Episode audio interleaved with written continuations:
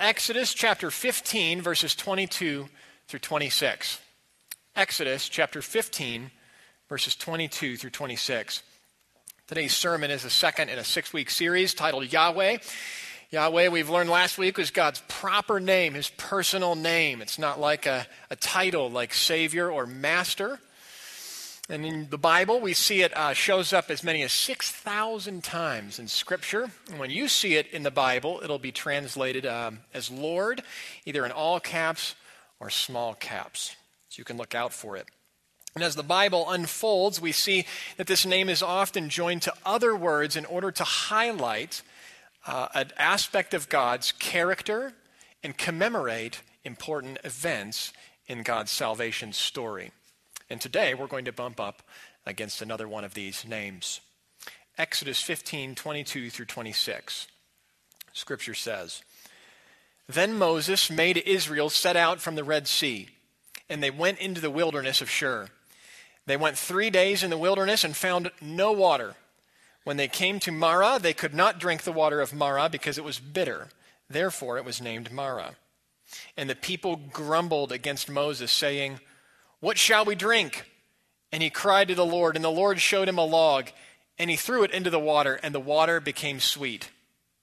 There the Lord made for them a statute and a rule, and there he tested them, saying, If you will diligently listen to the voice of the Lord your God, and do that which is right in his eyes, and give ear to his commandments, and keep all his statutes, I will put none of the diseases on you that I put on the Egyptians for I am the Lord your healer. Well, you and I will rarely feel more deeply as human beings than when we get the news that we or someone we love is bumping up against death, has contracted a deadly virus or a disease. I have two memories that are especially acute to me. The first is when I got a call that my father was in ICU on life support and that I needed to come home now. I was in college. My mom's voice was troubled but calm. She was good at speaking in a calm way to her children uh, with bad news. That was a way of hers. In 25 years, Dad had never taken a sick day. He took one the day before, and on this day he was in the ICU. He had contra- contracted a septic bacterial infection that took him down in a day and had him on more medication at one time than the doctors at that hospital had ever given to a person. There were bags everywhere, and it was horrifying. My brother and I literally wailed as we sat on the curb together that night, the first night we were together with our dad, which we thought might be our last. And since he was unconscious, it would mean we would not have a chance to speak with him. But God was kind, and my dad is still alive. The reason my mother was so good at handling that call was because of how accustomed she had grown to handling family members with bad news about my brother, Tyler.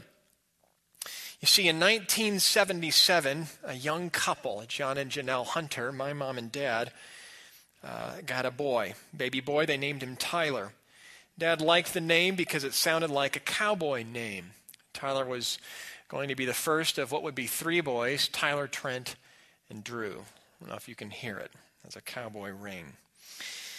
Tyler was born blue and with a serious heart condition that required open heart surgeries and a brain defect which required brain surgery in the first year and a half of his life. My dad worked hard, and my mom lived at the hospital two hours away. And while my mom never left Tyler's side, one evening she did go to dinner with two nurses, and when she came back, she walked in the room and has this, this clear memory. This is her story. She walked in the room, and there Tyler was, and the doctor was drawing fluid off of Tyler's brain in order to take a culture to better understand a change in his behavior and a fever that they didn't understand. And as he extracted the fluid, uh, my mom says it's as though the life left Tyler's face. He went into seizures and he was never the same. My mom will never forget what the doctor said when he drew the fluid. I don't know what I did. Uh, I don't know what I did. Made, I know what I did made Tyler worse, but I don't know why. A day later, the doctors found out that Tyler had a staph infection in the brain, a form of meningitis.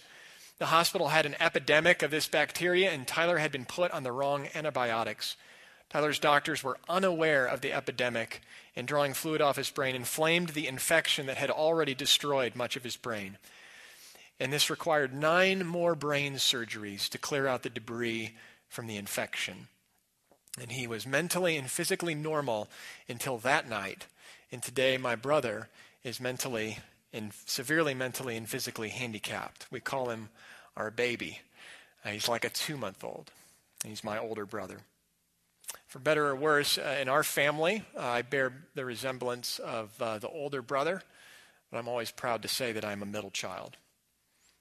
Several times over the years, I've received calls since I left home, received calls to get to Chicago because Tyler was in the hospital, it's pneumonia, or or he's in the hospital for some reason, and it it, uh, uh, it may not be good. But but God was gracious, and my brother Tyler is still alive. These are two of my stories, and you have your own, and you and I will each have more.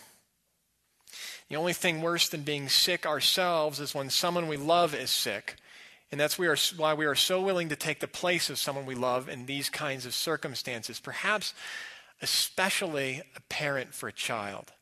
And I must confess that while I grew up with Tyler, I did not know Tyler uh, when he was normal, before he was handicapped, but now as a young father, it's very difficult to imagine what my parents went through and what some of you have gone through and will. Life is precious. And that's why our encounters with disease and with death draw out some of the deepest feelings we ever feel. Well, to our text this morning, if all you did was read Genesis 1 and 2 and then Exodus 15, you should notice that some things have changed. You should. In the first chapters of the Bible, God makes humankind and he puts them in paradise. And my friends, we are not in paradise anymore. In Exodus 15, we find a nation, Israel, trekking through no small patch of wilderness. They were traveling for three days and they were thirsty. The water they do find makes them sick, and not only that, but God is talking about things like diseases. There was no dry ground in Eden, there was no thirst in Eden. There were no aches or pains, let alone diseases in Eden. So they are not in paradise anymore. Things have changed, and this is life outside of Eden. And this is where we live too. And like these tired travelers, we live in a world with physical exhaustion, sick water, and disease. And like these tired travelers, our problems in this place and in these bodies can be a cause for disillusionment with God. You can imagine some of their questions tired, thirsty, and exhausted. He parted the Red Sea. Can he give us something to drink? And if he can, why doesn't he? Was he too tired himself after lifting all that heavy water? Maybe he doesn't care. Or maybe he does care, but there's only so much that he can do. Or maybe he just doesn't know he's off doing something else, on to the next thing. Or maybe in our physical suffering, we aren't troubled with a specific question. Maybe we're crushed under the weight of a feeling of guilt, as though God has got us. And maybe we're just confused, heartbroken, sad, and we don't know what to think. That is often the case. Well, whatever the case may be, physical suffering is one place where the rubber of life meets the road of our theology. That is where the rubber of the rubber of life meets the road of our view of God. And the experience of problems in our bodies can be a cause for discouragement, dis- depression, despair, or disillusionment with God. But problems in our bodies are intended to lead us to a greater knowledge, a greater trust, and a greater worship of God. In Exodus 15, God has told us that He is a healer, not a partial healer or a late healer, but a healer. I am the Lord your healer, he says. In Hebrew, Yahweh Ropheka. And this is a sermon about healing, but as with every sermon about anything in the Bible, it is mainly a sermon about God, about knowing Him, trusting Him and worshiping Him as the Lord, our healer. And to this end, in the rest of our time, we will try to understand what God meant when He said, I am the Lord, your healer. And we'll do it with five questions What does the Lord heal? How does the Lord heal? When does the Lord heal? Who does the Lord heal? And why does the Lord heal? And if you like memorizing outlines but have traditionally struggled to do so, today you are allowed to feel absolutely amazing. Because this is not a hard outline to remember, but it seemed like the best way to get such serious and sensitive and important material clear from Scripture off the page today and to truly unpack the mind of God when he said, I am the Lord your healer, we will have to fly at a higher altitude than Exodus 15. We'll have to fly at a higher altitude than the book of Exodus to understand the mind of God when he says this. And so we'll start here in Exodus, but we'll creep our way along the scriptures to watch the flower of this name of God unfold before us.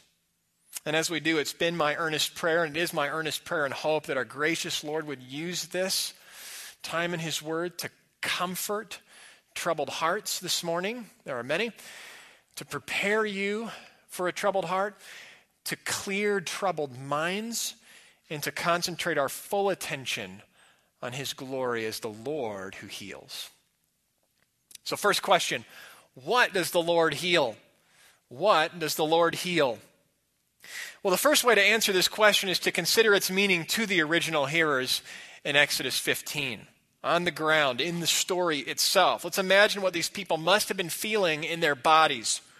They were thirsty. We know what thirst is. When I came in from mowing the lawn as a boy, I could drink three tall glasses of milk like my dad. You and I know what thirst is, but it's doubtful that anyone in this room knows this kind of thirst. Three days, no water walking under the sun.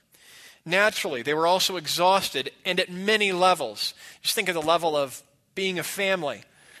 If going to Target and the post office with three kids is exhausting for my wife, and maybe more exhausting for her when I come, uh, this hike would have been blistering for these families. Youngsters in tow, erratic naps, missed meal times, if any. And that's just one dimension of the trek. And then after three days, we, they see water. And it's actually not an illusion. I can imagine some of the men running ahead to test the water, but it was bitter. And bitter doesn't mean it wasn't good to taste, although it probably wasn't good to the taste. Bitter means that it wasn't good for the body. And if these people, as thirsty as they were, who traditionally lived off the ground, would not drink this water, then this was bad water. And finding this kind of water was bad news. Better it had been an illusion. So Moses cried out to the Lord, to Yahweh, the same Lord that introduced himself to Moses in the burning bush and promised to be with him. The same Lord who kept his promise and divided the Red Sea only three days prior, delivering this whole group from their Egyptian oppressors. And at Yahweh's command, Moses lobs a log into the water, and the water is healed. It goes from bitter to sweet. And you can just imagine the sight at the moment. Someone checks the water, it's good, amazing. And the rush to the, to the banks, the laughing, the splashing, the drinking, the crying, maybe, for hours, the smiles. And it is at this time that the Lord said to them, I am the Lord your healer. Their bodies needed water, and the Lord provided water. So the Lord healed his people when he provided for their physical needs, showing his healing lordship. But his healing lordship was also seen through his promise to protect them from disease. Verse 25 There the Lord made for them a statute and a rule, and there he tested them, saying, If you will diligently listen to the voice of the Lord your God, and do that which is right in his eyes, and give ear to his commandments, and keep all his statutes, I will put none of the diseases on you that I put on the Egyptians, for I am the Lord, your healer. God is saying, Stick with me and you will be safe. Trust me and you will live. He would never send his people back into slavery, but he would put the diseases on them that he had put on the Egyptians if they live like the Egyptians. There is more to say about this passage, but one big takeaway here is that God of Israel is the Lord of disease. He is the Lord of their needs, and He is the Lord of disease. But still, for all that God has done in pulling off the greatest, what must have been the greatest escape of all time, why three days without water? Doesn't this seem a little inconsistent with God's abilities and with his professed love and intentions for this people? Surely God could meet their needs utterly and completely with water in abundance, and surely he could just do away with disease forever. If we fast forward the story a bit, quite a bit, in Israel's history, we find ourselves under the preaching of the prophet Isaiah who gives us probably our, one of our best pictures of God's future plans from the Old Testament for a future age. Isaiah 35, 1 through 7. Isaiah says, The wilderness and the dry ground shall be glad. The desert shall rejoice and blossom like a crocus. It shall blossom abundantly and rejoice with joy and singing. Then the eyes of the blind shall be opened, and the ears of the deaf unstopped. Then shall the lame man leap like a deer, and the tongue of the mute sing for joy, for the waters break forth in the wilderness and streams in the desert. And the burning sand shall become a pool, and the thirsty ground springs of water. Now that's what I'm talking about, right? This is what we would look forward to after the Red Sea. There's plenty more when that came from, where that came from. In fact, these kinds of promises are riddled all throughout the Old Testament prophets, all over the place. Here's Ezekiel's vision of a river in this future age outside the temple of God. Ezekiel 47 On the banks, on both sides of the river, there will grow all kinds of trees for food. Their leaves will not wither, nor their fruit fail, but they will bear fresh fruit every month, because the water for them flows from the sanctuary. Their fruit will be for food, and their leaves for healing. In other words, there is the expectation of a future day in which, just as God delivered his people from Egyptian slavery, he would deliver them from everything bad and sad and wrong in this world. And Isaiah sums it up in 22 words in Isaiah 65 17 when he says, for behold, or the Lord says, For behold, I create a new heavens and a new earth, and the former things shall not be remembered or come to mind. In Exodus 15, God said to Israel, I am the Lord your healer. And through the prophets, God reveals his plans as a healer. The Lord heals. But how? That, ha- that has to be the next question. How how does the Lord heal? Those are some big promises in Isaiah, but how will God bring it about? Well, one answer might simply be that He is God, and that's true. But that's also part of the problem. At the start of the sermon, we noticed that some things had changed since Eden. Uh, the ground had changed, our bodies had changed, but there was one thing that had changed that we didn't mention. You notice the grumbling at Moses and at the Lord? we had changed. We had changed and we had turned from God, and this is the change that is the explanation for all of the other changes that, have taken place. The scripture says that when God placed Adam in paradise, he gave him everything to enjoy but one tree, and that eating from that tree would mean death, and he chose to eat. And God issued a curse on creation, including death and everything in between. And he was good to do this, and he was right to do this, and he was just. And that's why we're here in the desert today and not in paradise. That's why we die. That's why children die young. That's where meningitis came from. That's where cancer came from, where septic bacterial infection came from, seizures, migraine, migraines, autoimmune disease. It all goes back to the curse. And as all these are consequences of sin, all of these are yet mere shadows and symbols of our true problem of guilt before God and sin in the heart. Israel was grumbling 72 hours after God split the sea and sent them through, led them through. 72 hours. And that's because of a disease in the heart of humankind.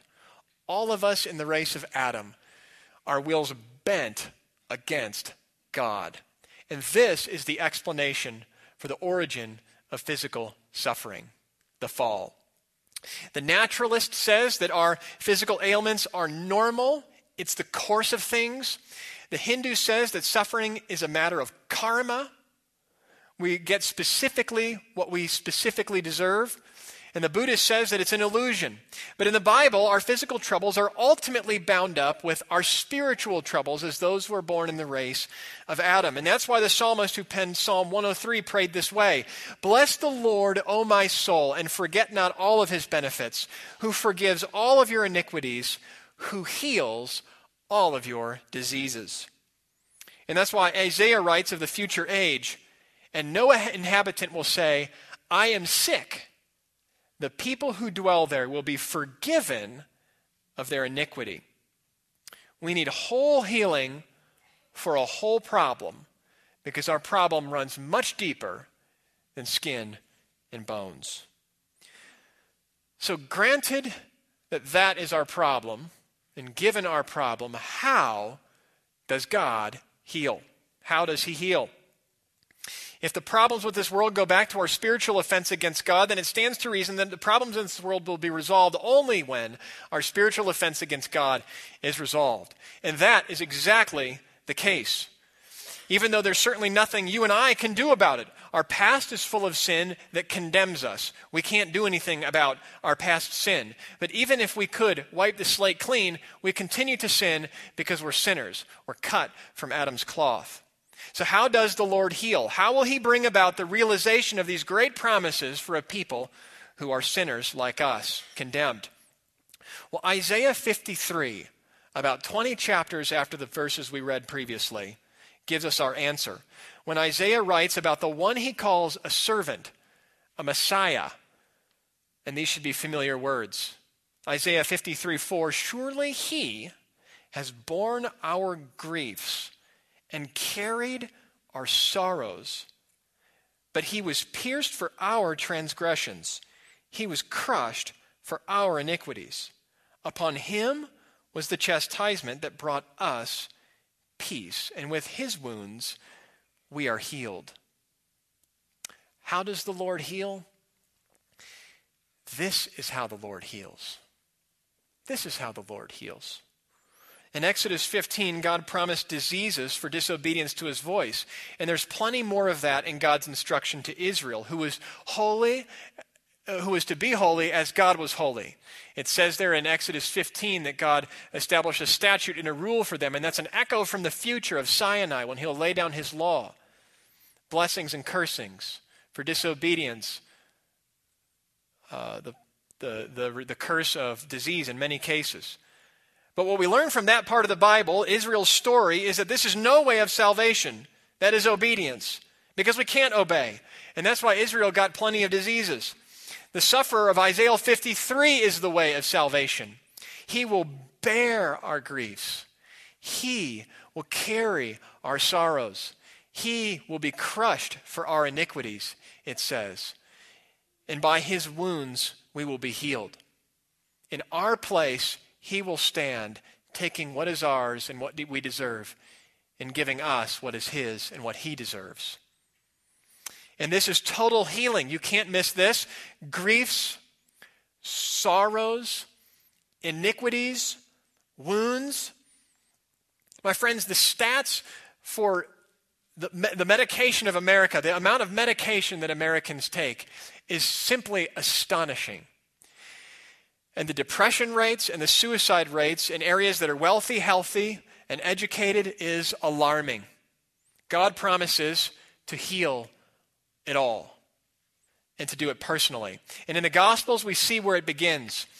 In the Gospels, we see where this begins. When John the Baptist introduced Jesus, he said, Behold the Lamb of God who takes away the sins of the world. But that kind of talk, by the way, eventually landed John in prison right? And there in Luke 7, from prison, John is apparently doubting Jesus' identity. So he sends two of his own disciples to Jesus to ask him if he's the one he's supposed to be looking for or if there's someone else. Are you the one we should be looking for, or is there someone else? And Jesus replied, Go and tell John what you have seen and heard. The blind receive their sight, the lame walk, lepers are cleansed, and the deaf hear, and the dead are raised up. The poor have good news preached to them. Familiar words? It's code language. This is what Jesus is doing, and it's a signal that he's bringing this and everything else that is promised that we read in the book of Isaiah. The scripture tells us that Jesus healed people from compassion, but Jesus was clearly doing more than fixing bodies from goodwill. When a layman was dropped down to Jesus through the roof in a crowded setting, a crowded home where he could not otherwise get in, the text says, When Jesus saw their faith, he said, Man, your sins are forgiven you. The scribes and Pharisees, the text goes on to describe, began questioning, saying, Who is this who speaks blasphemies? Who can forgive sins but God alone? Good question. When Jesus perceived their thoughts, he answered them, Why do you question in your hearts? Which is easier to say, Your sins are forgiven you, or to say, Rise and walk? But that you may know that the Son of Man has authority on earth to forgive sins. He said to the man who was paralyzed, I say to you, rise up, pick up your bed, and go home. And immediately he rose up before them and picked up what he had been laying on, and he went home, glorifying God. The point is impossible to miss. In Exodus 15, God said to Israel, I am the Lord your healer. And he promised lavish healing through the prophets and through Isaiah. And Jesus here is Yahweh the healer come to his people. He has come to heal our diseases, to forgive sins, and to bring about a new creation. But when we think about John's doubting in the prison, there is an important question that is raised. Why did he doubt? I'd suggest that John doubted in prison because he was confused about the Lord's timing the Lord's timing. Which brings us to our third question When does the Lord heal? When does the Lord heal? Was, where was the doubt coming from? John the Baptist's question springs from doubt in his heart over the identity of Jesus because of the Lord's timing. You'll know that John had a lot invested in Jesus already. He preached about him and he was in prison on Jesus' account. But as John languished in prison, he became increasingly perplexed about Jesus. His circumstances did not seem to match what he believed about God and God's plans to save. In the first place, John was in prison. What was he doing there if the Messiah had come? Could not Jesus help? And related, what about everything else God promised to do, like judge his enemies? That too is part of Isaiah's promises that we didn't read this morning, but are there in full. The subject of the Lord's timing was a reason for John's uh, John's doubt about the identity of Jesus and maybe that he had gotten it wrong. And it can also be a reason for our doubt as well, even though it may be for different reasons and different expectations. John doubted and we doubt. But for John, he asked Jesus, and Jesus' answer settled the matter. It settled the matter. John did not know the purpose for his imprisonment, but he trusted Jesus. Now, sometimes we know the, the, know the reason for our suffering. The nature of our suffering makes it clear. Drunkenness, pride, and foolishness are great explanations for all kinds of suffering in our lives, and we should be able to make the connection when it's a direct consequence of our sin. Sometimes it's the specific discipline of the Lord. James 5 says that we should confess our sins to one another and pray for one another that we may be healed. But much of the time, it's quite mysterious to us. It was to John. In the end, the purpose of his suffering in prison, which ended in his beheading, was to signal to the disciples what kind of death Jesus would die and what kind of death they were called to. Mark situates the story of John's beheading exactly in his gospel in order to make that point. Not that Jesus would be beheaded, be beheaded, or every disciple would be beheaded, but that they would die suffering for the sake of the name. And it was mysterious to the Israelites. Three days without water. Why? The text says that the Lord was testing them. He had his purposes. And it was mysterious for Job. All of Job's suffering was inflicted on him by Satan. Personally, we know from Scripture. And yet, God's purpose was to prove the genuineness of Job's faith. Satan was on a leash. Job did not know God's purposes, but he stayed faithful, and he blessed the Lord who gives and takes away, even without explanation. And Paul had a thorn in his flesh. He called it a messenger from Satan. And yet it was an instrument of God to keep him humble. That's why God allowed it. Paul begged the Lord to take it away, knowing that the Lord could and the Lord could take it away. But Paul could still say, For the sake of Christ, then I am content with weakness, insults, hardships, persecutions, and calamities. For when I am weak, then I am strong. For as the Lord Jesus said to Paul, his power is perfected in Paul's weakness. And this is the purpose of God's leaving the thorn in him and not answering Paul's prayers. Then there's the famous question from Jesus' disciples in John 9 Rabbi, who sinned, this man or his parents, that he was born blind? A boy was born blind. And Jesus answered, It was not that this man sinned or his parents, but that the works of God might be displayed in him. Now, until that day, I'm hoping he was listening in on that he wouldn't have known what his blindness was for. I'm sure that was a great encouragement to his parents. We don't always know God's purposes in our suffering, but we can know that his purposes are perfect. And we can know that whatever he is doing, he is and always is the Lord, our healer for those who are in Christ. John was disillusioned about Jesus' identity, but he got his answer from Jesus, and though he didn't know the God's purpose in his imprisonment, the matter was settled for John. And not only do we have our answer from Jesus, but we have the whole story of the Bible. We have the end of the story where we find true and total healing, and true and total healing in God's true and perfect time.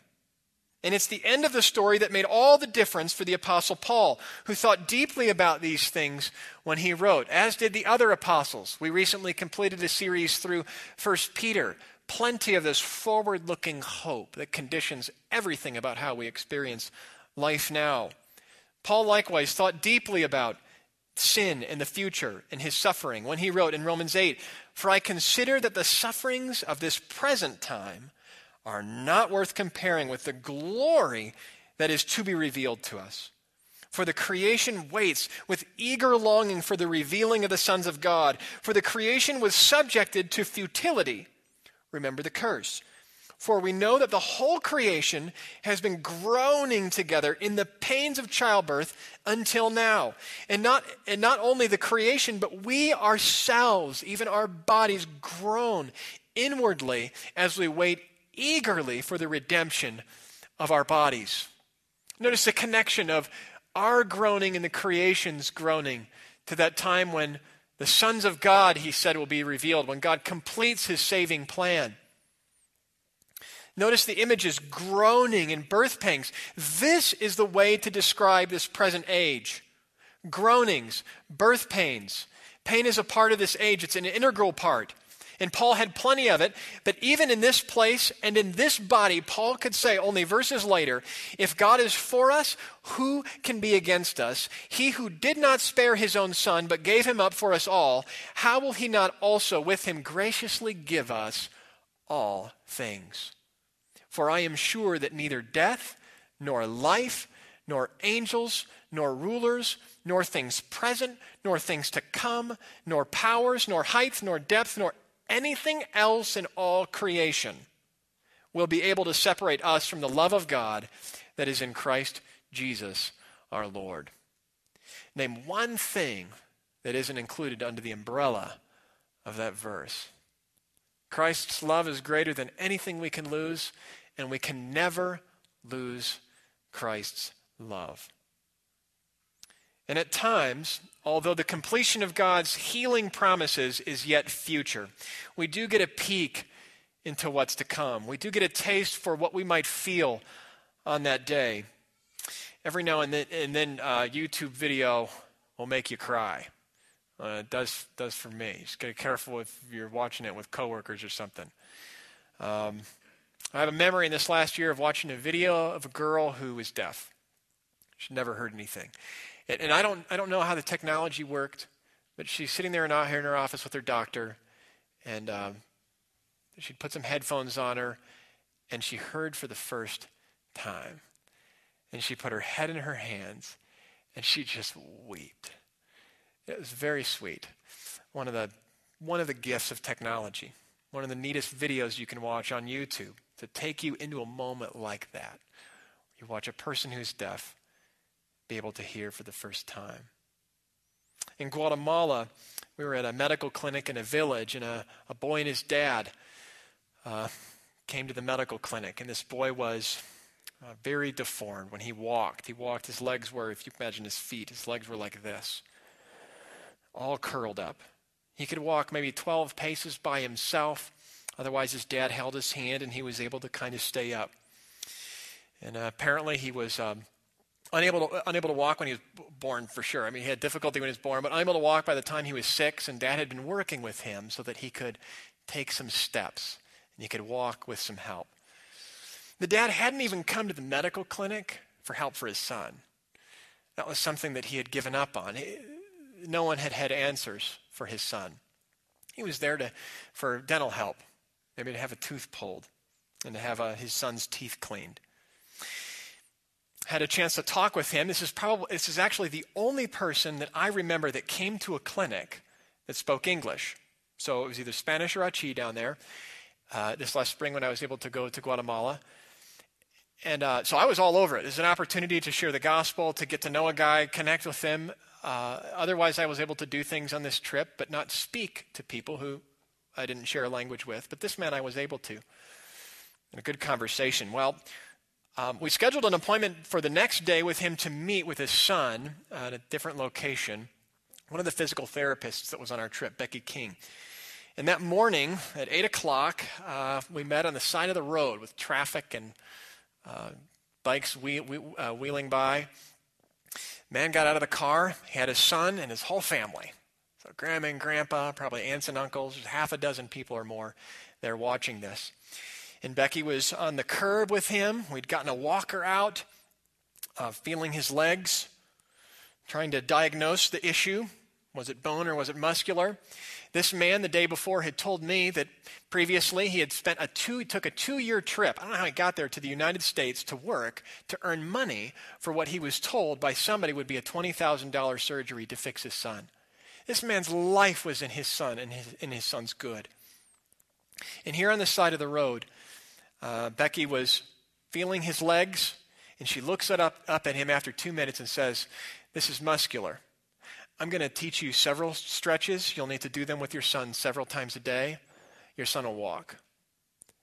And I, I lost it. Uh, can you imagine watching uh, a father who had given all that with such love for his son to hear those words? And um, the family was uh, react emotionally differently, but the whole family was there. They heard it and they just stared. Uh, you wonder if what they were feeling inside must have been shock. As we gave him a walker, he'd never had a walker, 12 years old, and he was able to hold himself up. It's a beautiful scene. When I got back from Guatemala, the first thing Memo Ochoa, who's been on one of these trips, asked me was, uh, Hey, did you cry? I said, Yeah, I did. I knew exactly what he was talking about. You bump into these kind of moments. I'll never forget it. Well, folks, this is nothing.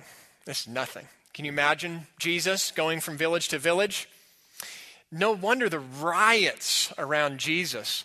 When a young boy that Jesus heals opens his eyes and sees the blue sky in the face of his mom, when a man's ears are unstopped so that he can hear the voice of his wife, when a leper is cleansed when a lame man who can't walk walks, and we're not talking walker, we're talking, I don't know how it happened, but new legs, legs that work, eyes that see, miracles.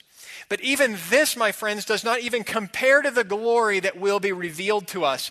When Jesus, what Jesus did, we should think of as merely appetizers for what will come in the new creation, when the blind will really see and see the face of Christ, when the deaf will really hear and hear the voice of Christ, when the lame will really walk and not only walk but leap in praise to Christ, and when the mute will not only talk but sing in praise to Christ. There are heavenly bodies and there are earthly bodies, but the glory of the heavenly one is of one kind and the glory of the earthly is of another. What is sown perishable is raised imperishable. It is sown in weakness, it is raised in power. Just as we have borne the image of the man of dust, Paul says, we shall also bear the image of the man of heaven. We are in Adam, but we shall bear the image of Christ. So your hurt back, your bad memory, your anxiety, your griefs, your sins, you should seek relief from all of these. But in the new creation, just as God promised, they're gone. Gone. The sufferings of this present time are not worth comparing with the glory that is to be revealed to us in these new bodies in the perfect worship and vision of Christ. So, whether we are on a hospital bed or beside one, the difference between despair or disillusionment and hope will be our heart's fixation on the glory that is to come. This is the difference in the New Testament for Paul when he writes what he does. He writes from a perspective on life that sees God's promises as surely fulfilled and fulfilled in the future. And I hope you're looking forward to them. But whom does the Lord heal? That surely must be the next logical question. Surely there must be people in this room, even many, who feel hopeless in the face of disease and in the face of death, who are not sure what's to come. And that's why we need to ask this question Whom does the Lord heal? We should want to know if we're going to be a part of this or not, and we should want to know how we can be a part of this.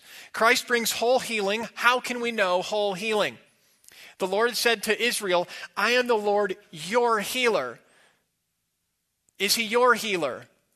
Is he my healer?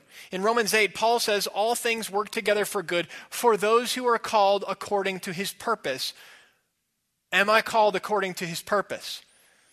Well, the first thing we must say is that God is out to heal every part of us and not only part of us. And being healed at any part requires that we come to Him for healing in whole.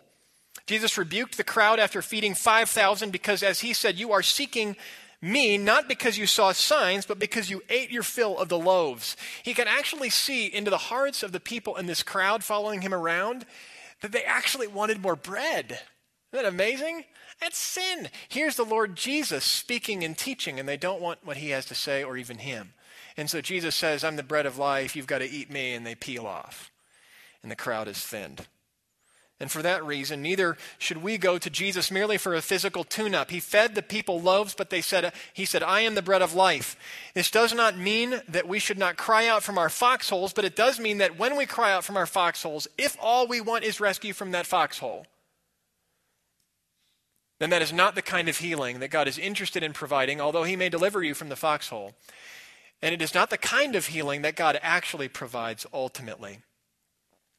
Thankfully, thankfully, the Bible is clear in general, and the Bible is profoundly and perfectly clear on the most profound and important things. It is clear on the question of whom does the Lord heal. Remember the story of the lame man lowered to the roof of the home, the crowded home? Text says, when he saw their faith, he said, Man, your sins are forgiven you. And this is the constant refrain in the Gospels. When you see healing, it's tied to faith. Believe. The reason that, all, that faith is all that is required is that it is all that we contribute. Spiritually speaking, we come to God as sinners with blind eyes, deaf ears, lame legs, and mute mouths. Faith is the acknowledgement that this is all we have. Faith is the acknowledgement that Jesus gives sight, hearing, life to our spiritual legs, and voice to our spiritual throat. Faith is going to Christ as the great physician for help with everything and first the forgiveness of sins. This is what it means when we say believe in Jesus. And if you are here this morning and have not done that, you must believe in Jesus. I urge you. In Luke 5:31, only verses later from the story we read, We see that those who, uh, Jesus says, those who are well have no need of a physician, but those who are sick. He's speaking in spiritual terms. I have not come to call the righteous, but sinners to repentance. Who is he talking to? Pharisees who were pitching a fit that he's spending all this time with sinners. As though the Pharisees aren't sinners. Oh, their sin is much greater because they can't see their sin. They're self righteous. Jesus came as a great physician for the sick, those who know they're sick. So I hope you know you're sick this morning. And I plead with you to come to Christ, the great physician who can heal you, forgive your sins, who bears your griefs on the cross when he dies. He is the one that Isaiah promised, who would bear our griefs, who is stricken for us, through, through whose chastisement brings us peace, and by whose wounds we are healed. Come to him. Every physical ailment you or a loved one has ever known is but a mere shadow and a symbol of our real problem of sin. And as Scripture unfolds, the healing of our bodies requires nothing less than the cross of Christ. A number of years ago, I had the chance, uh, sort of last minute, to visit with a relative. We were in the area and learned that they were in the hospital. Um, we were hoping to visit with her, with a, a lot of family that was going to be uh, at a home, an event. But in this case, she was in the hospital, and um, I had a little amount of time from finding that out to visiting with her to think about how to spend that time. And I only see her every many years. I called a friend and I asked, uh, asked him a question. I said, "Hey, yeah, buddy, uh, what, what, are the what are the really good psalms for comforting somebody in the hospital?" Um, and th- those are good to know, by the way. Psalm 46 is one of them. But his first question to me uh, put me to shame. He said, "Well, is she a Christian?" And I said, I don't think so. And he said, Trent, there is no comfort in the scriptures for anyone who doesn't know the Lord. And I, I stood corrected. And so we talked about Christ when we visited with her. And we had a chance to visit with her the next day for several hours, and we talked about Christ. And it was great. On our water trips to Guatemala, they must always be a means to inviting people to the well that springs up to eternal life. This is the priority. Our medical trips must always be an invitation to an appointment with the great physician. There are plenty of hopeless people with perfectly clean water, a perfectly clean bill of health, and a perfect set of teeth. Without hope and without God in the world, we need the gospel. It's what we have. Every physical ailment you or a loved one has ever known is but a mere shadow and symbol of our real problem of guilt and sin. And every physical healing we experience by whatever means is a mere shadow of God's real solution to salvation through Christ. And this is the good news that we believe, and it is the good news that we are on mission with to preach. So, one final question Why does God heal? Why does God heal? We have a promise that He does. But as we lay on our hospital beds, I suspect we can feel a sense of guilt for sin, a heaviness with the life we've lived, regret. God would have us, if we're in Christ, to look forward with hope and confidence. But we lay on those hospital beds differently than we lay on our beds at home. Why would God save a sinner like me? There's nothing in me to, worth saving, of course. And that's why the ultimate ground of our hope is God's resolve to be worshiped. His resolve to be worshiped. When He heals us, we are a trophy to His healing grace for Him to display for all eternity. His purposes for His glory and for His worship. Our sermon began in the garden, in creation, and it's going to end on the last page as we see this point being made in a beautiful and in a vivid way in the book of Revelation, chapter 22. John's heavenly vision of the new creation we've been talking about. These should be familiar words.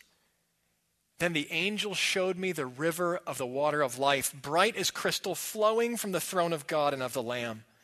Through the middle of the street of the city, also on either side of the river, the tree of life with its 12 kinds of fruit, yielding its fruit each month.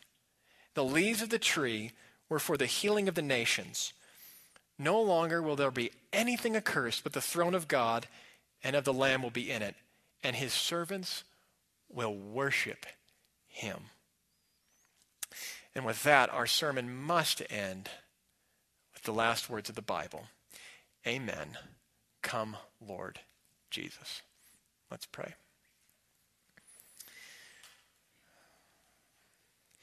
Father in heaven, without your word, we might think that our aches and our pains in our bodies are our biggest problem.